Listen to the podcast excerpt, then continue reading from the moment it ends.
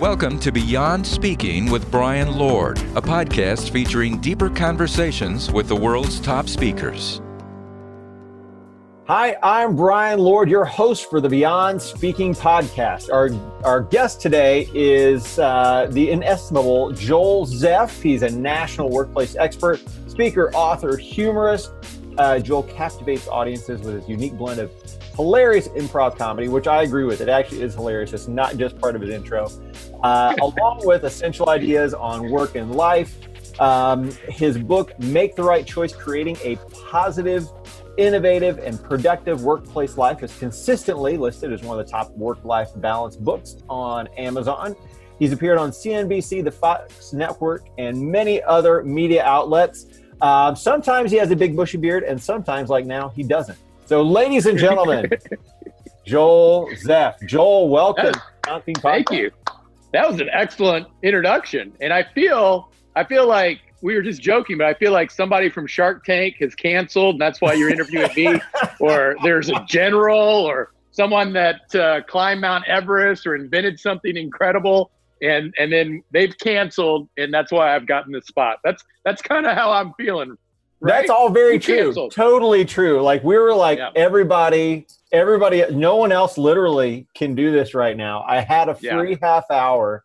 Free half hour. Everybody from Shark Tank that's ever been on Shark Tank has canceled on you, or you've already interviewed them. You're like, ah, we're down to Joel now. This is this is what we get to. But it's like, hey, life is improvisation. We go on. Joel just happened to call up on hey, a video call right now. Um, I'm excited we're making up questions as we go along. I mean, I could, I do have my Shark Tank questions I could ask you about, you know, how you started. I'd love to answer them. Um, and how you were in rap videos in the '90s. I think that would be that's a I'd classic way them. to go. I'd love to answer them. So, uh, so from that, so your background actually is improvisation. Um, how do the secrets of well, actually, how did you get in improv? I'm going to start with that one. That's a good one. Well, I actually my degree is in journalism. I was a newspaper reporter, and I'm very proud of that. Nice. And that's how I got to Dallas. Uh, I was working. We had two major newspapers in Dallas, and and I joined the one that was going to close six months after I joined. So I, I just, the Titanic was leaving the dock, whoop, whoop, and I was like, wait, wait, what, one more, let me jump on board.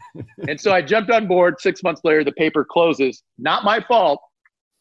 It, it, and I don't think there's any uh, anybody would say it was not my fault just because i mean it's just coincidence that six months later it closed but so uh, when i got to dallas literally the first weekend i was in dallas a friend of mine took me to an improv comedy show and i i was an audience volunteer and i asked for audience volunteers now uh, in my event so i i you know i was an audience volunteer so mm-hmm. i relate and literally it was like a disney movie it was oh you know, the light. Oh! There was like, you know, chorus and birds singing and everything. and I was like, oh my, you know, I, I, I'm sure people feel this way often, but it was like a calling. It was like, this, I've, this is it. I don't know how I'm going to make it happen, but this has to happen. And so I started taking some workshops and um, and uh, I started. And then when the paper closed, obviously I had a lot of free time, and I use that free time wisely. Uh, I had free time and a severance check, two really important things that happened in my life. And so I started really, um, you know, I started doing open mics, stand up open mics. I started, I continued uh, taking workshops in improvisation. I auditioned, got in, uh, got invited to be part of the the, the cast. Uh, they had their own, they had their own theater at that time uh, in Dallas, and that's just that's how it was born. And then my other side my responsible side my responsible personality side you know said well i, I actually have to work and have money and you know pay rent and buy food. And so uh, i started working uh, at a pr firm and then an advertising firm. And one of my clients was texas instruments. And they were having an executive retreat. Uh, it was all vp level. It was a technology um, you know small group and they said hey we know you do improv on the weekends can you come up and you know do some of those improv games with us uh, and you know i was like uh, sure yes i mean the answer in improv is always yes Yeah. Right. Yeah, That's Sam, the fir- one of the first things they teach you in improv is you always say yes, yes, and um, and then you figure it out from there after you say yes. Um, and I took another performer with me, and we had a blast. More importantly, the, the this group had had an amazing time and we didn't know what we were doing. We were just playing this game, playing this game. There was no message. There's like, well, let's do this. Okay. and, um, and, you know, the little light bulb started flickering on. I said, well, maybe I could offer this to some of my other clients. And at that time, I was just thinking, well, you know, it'd be about creativity, it'd be about innovation, because, you know, that's what improv is about.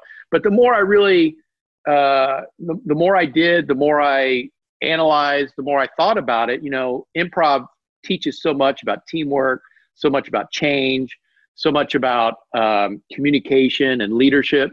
And so it started evolving.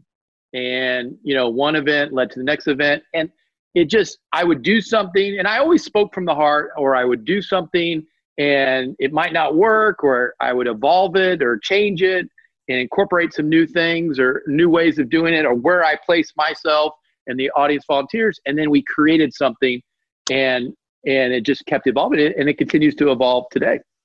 So how does that work virtually? So like That's you know, a, I know you're doing a lot of you're like i'm doing having a good year. We were talking before we got on camera here.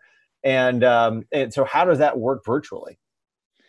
Well i really virtually i think it works a couple different ways i don't do the audience volunteer games like i do in a live event virtually it's uh, just the just because of the platforms and the way things work. Um, I've done a few things like in you know in a breakout room.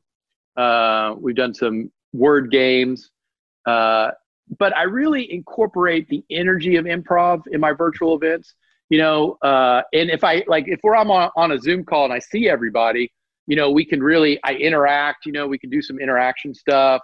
Uh, you know, I talk about the spirit of Tada and we get everybody to you know everybody to do a tada and, and we talk about some of the little things that we can do like we do a bunny bunny bunny thing that talks about you know not being able to take a risk and not being afraid to to make a mistake and so we can do little things it's different but we really focus on the energy the messages uh, the fun um, i still bring i mean it's really me doing the improv me being fun me creating that energy and bringing it to their virtual event and and the, the really powerful messages that improv taught me. Mm-hmm. And uh, what are some of those messages? Uh, so I know you've got like especially for in books like that's one of the things i think is great is that improv is something that's very spontaneous a book is something that's very much not um, you know you talk about making the right choice creating positive innovative product, productive work life right now that is a tough thing to do for a lot of people.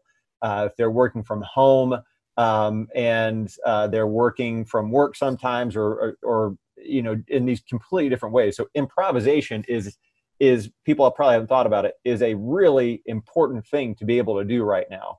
Uh, what advice would you give to people who are trying to balance work and life right now from sort of an improv perspective? Well we're all improvising all the time whether we know it or not and there's certain rules that allow us to be more successful within an improv game in a theater, if we take some of those rules as we're improving each and every day, I think that's going to help us be successful. And some of the things that I talk about, I talk about change. And obviously, we are dealing with a tremendous amount of change and disruption. Improv is, is all about change and disruption and embracing that and learning to lead through that disruption, finding that creativity, finding that innovation, finding that success through that change. And improv teaches us a few very simple choices. One, being prepared for change. Mm-hmm. You know, when I ask an audience volunteer to come up on stage, you know, they, they, I see them walking up on stage and, you know, and I'm kind of, uh, I'm kind of reading them. I'm reading their body language, uh, their eyes, their, their voice. And inevitably, they've all made a really important choice. They're prepared. They have no idea what uh, I'm going to ask them to do or what the responsibility is going to be, but they are prepared for change, changes their whole attitude, right? Changes their whole tone and allows them to be successful. That's the first choice. The second choice about change is being present in the moment. You know, especially so much, so many of us are working virtually, uh, and and you know, we have to be more present sometimes it's very difficult to be present, you know, through virtual, whether it's Zoom or Teams or WebEx or whatever you're using. But we've really got to be more present and and be in the moment. That's when we create that that partnership. That's when we create that that uh, ability to be successful. And the other really important choice about change I want to talk about is openness and flexibility. To be more open and flexibility. We are all dealing with so much disruption and change. We have to be more open and flexible to how we work, to each other's ideas, to something new. And I think when we do that, when we embrace that, companies are going to find success. And and we look at the companies that are succeeding right now, they're the ones that are changing quickly. They're the ones that are adapting quickly. You know, uh, think about. I'm sure you and and whoever's watching, we all do a lot of takeout now. we kind of tend to go to restaurants that have really adapted the technology that make it easy, right? Which restaurants make it easy? You know, which the technology, the online ordering, you know, the pickup, whoever has done it and embraced it, that's who that's who we we spend our money with, right? Mm-hmm. And because they're embracing that change, realizing they're going to have to to adapt, and and that's what improv is all about is is just adapting, is embracing that change and disruption and finding success within it. Which do you think of the uh, of those three is the hardest for a either individuals or companies to do? I think uh, you know. I, I, think I don't know if it's a company. I, I, let's talk about the individual because it's really the individual making the choices, and then you know the company can make the overall choice, but the individuals have to have to buy in. The individuals have to say, okay, I'm I'm willing to adapt. I'm willing to change. And you know, when when this is over, when we're back to some form of normal, there's going to be some other gigantic shift, some other huge disruption, some other change, small change, big change every day. It's what we do and what our choices are and how we adapt to that change. It's what our choices are when we're faced how we react to that change. We can't control change whether the company, the individual, we can't control change. We only control how we react to change. And so, um, and that's again what improv teaches us is how we react, what our attitude, what our energy, what our choices are. And I think uh, when we create a level of support, um, when we appreciate people, when we give each other that positive support, it's easier for individuals to make that choice. And that's what companies really have to focus on. Leaders have to focus on giving their teams that appreciation, that positive support, that energy, that fuel that gives them that fuel, right, to make those choices. So it's easier, easier to um, to react to change by being open and flexible and being present in the moment and being prepared for change. And uh, another choice, just being being a great teammate, being a great leader. That's one of those things I think that gets into it. So, like, I, I was uh, inspired after seeing your, one of your corporate presentations. I booked you for an event in Nashville and checked it out. And I, I went and took an improv class. And you did. I did. I did. And so, uh, and it was, it was okay. It, it was like one of those free ones, and they, I couldn't. It was like I had to mix like yeah. a giant. Did you bowl. have a Groupon? You had a Groupon? No. Well, it was something like that. This was a precursor to Groupon. That's how old I am. I'm sneaky. Um, this was like Groupon and Facebook weren't things at the time. But um, uh, but um, you know, like the whole thing of taking risks. Like I'm kind of crazy like that. I kind of like doing weird stuff.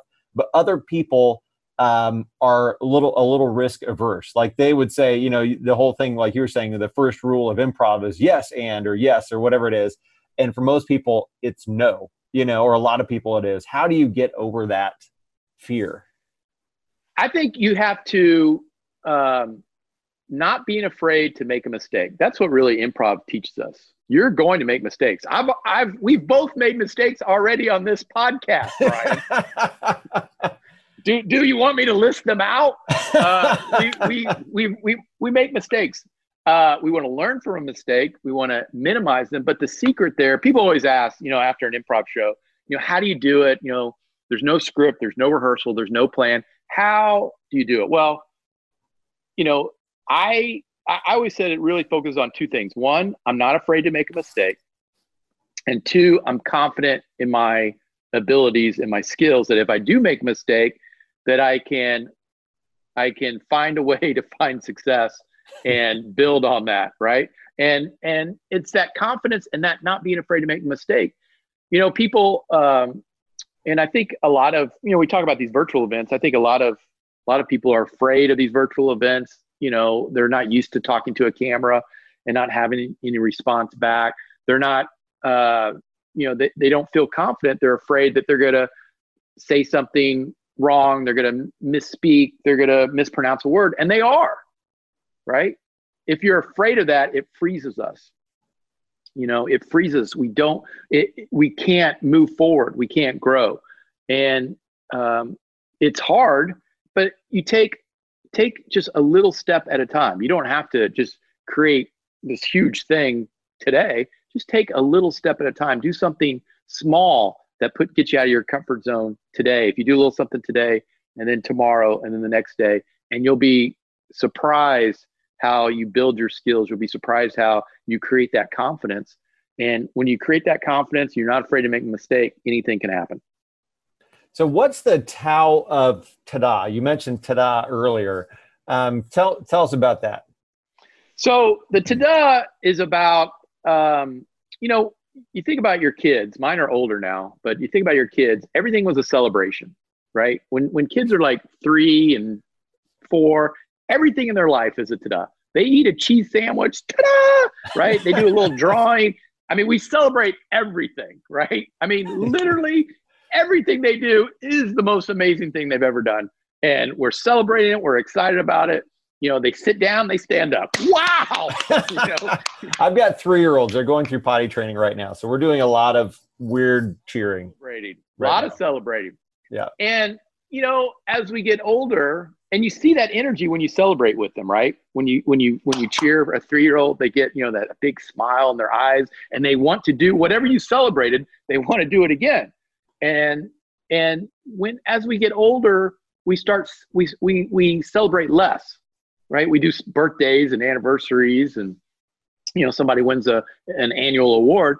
But what about all that time in between? We we don't celebrate those those successes each and every day. We need that tada energy every day, right? That fuel, especially working at home when we only get to talk to our pet and our spouse and maybe the UPS man.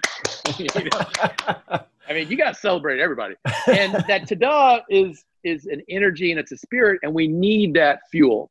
Um, we need that energy. And so I think that we need to give ourselves that tada and that applause every day. You know, I always say when I was when I was doing live events, remember that? That was fun. Uh, remember the chicken? Mm, chicken. uh, chicken and rice kill. pilaf. Oh, yeah. Brian, I would kill for a rice pilaf. Maybe a vegetable medley and, uh, and, then you would sit at the table. There'd be like cheesecake and then like a brownie.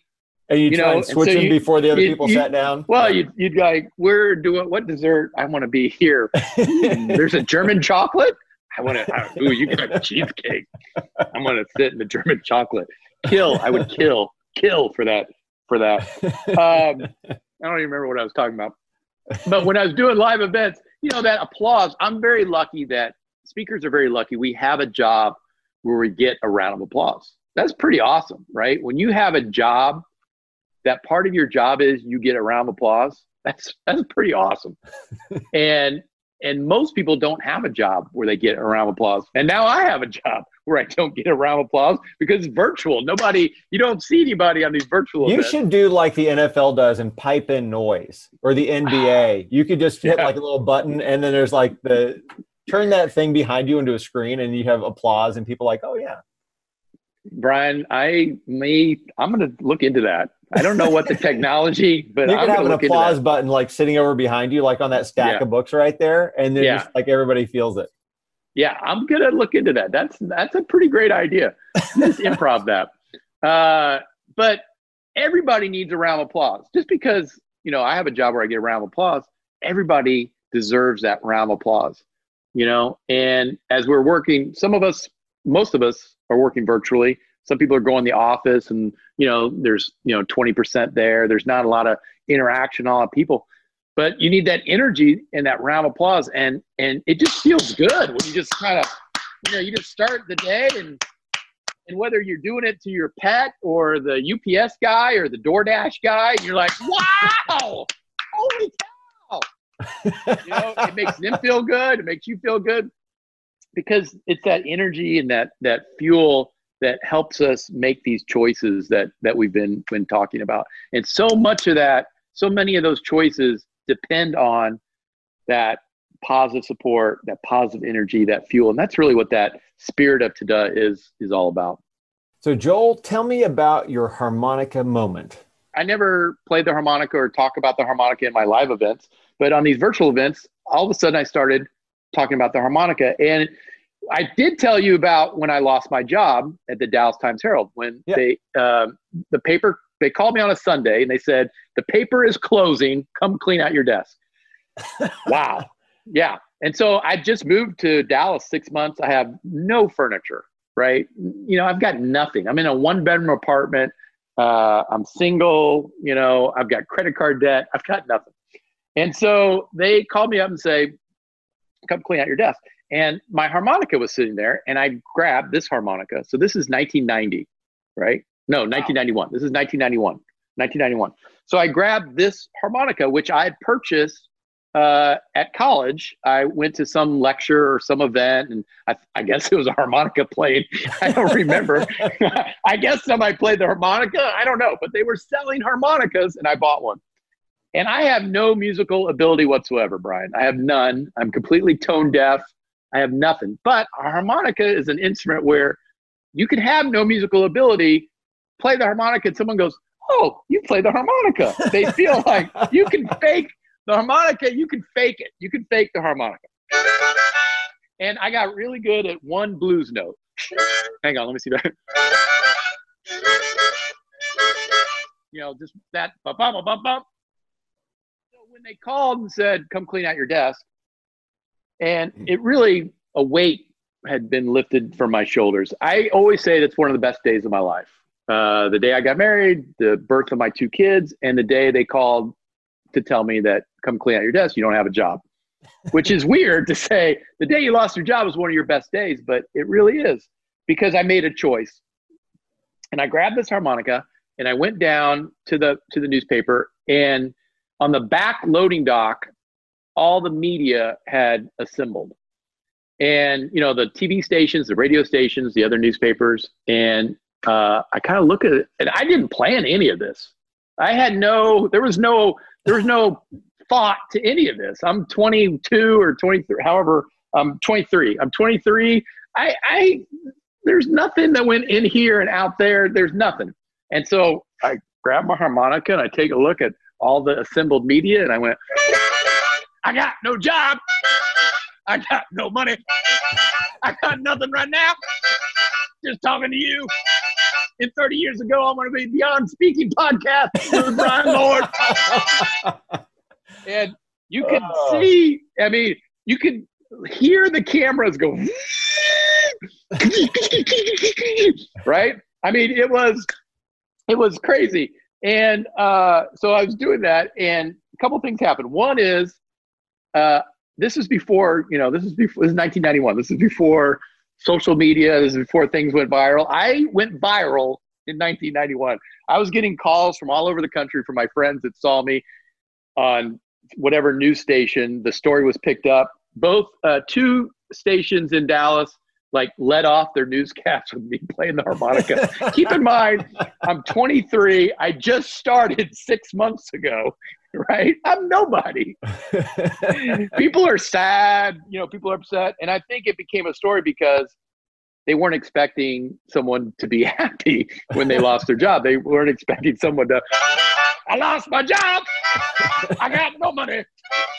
You know, they weren't expecting that, right? And so, uh, and there was a in the Fort Worth Star Telegram, the city next to Dallas, huge picture of me playing the harmonica. And it was really, I think it it it, it went whatever viral it was at that time was because I made this choice that I was going to. You weren't going to choose how I was going to feel. I'm going to choose. And we talk about this. You know, it was my harmonica. I, I thought it was my harmonica moment of saying I'm going to choose what how I'm going to react to this disruption, what my next steps are. I'm going to be positive. I'm going to be energized. I'm going to have a great attitude about it. I'm to, I'm to, you know, this is to be about opportunity. And it was uh, because it was really, like I said, it's my harmonica moment. And, you know, after that, I started doing improv and started doing stand up, you know, kind of really focus on what I love to do. And, and it just put me on a path that brought me here, Brian. I mean, this, that harmonica moment brought me to this moment speaking with you because if I didn't have that harmonica moment, I don't know if, where's that path going to be. I'd still maybe I'd still be a newspaper reporter. I don't know. And so many people are going through change and disruption right now, and they've got to look at their harmonica moment. Thank you for joining us for the Beyond Speaking podcast. To learn more about today's guest, go to beyondspeak.com. Make sure to leave a review and subscribe wherever you listen.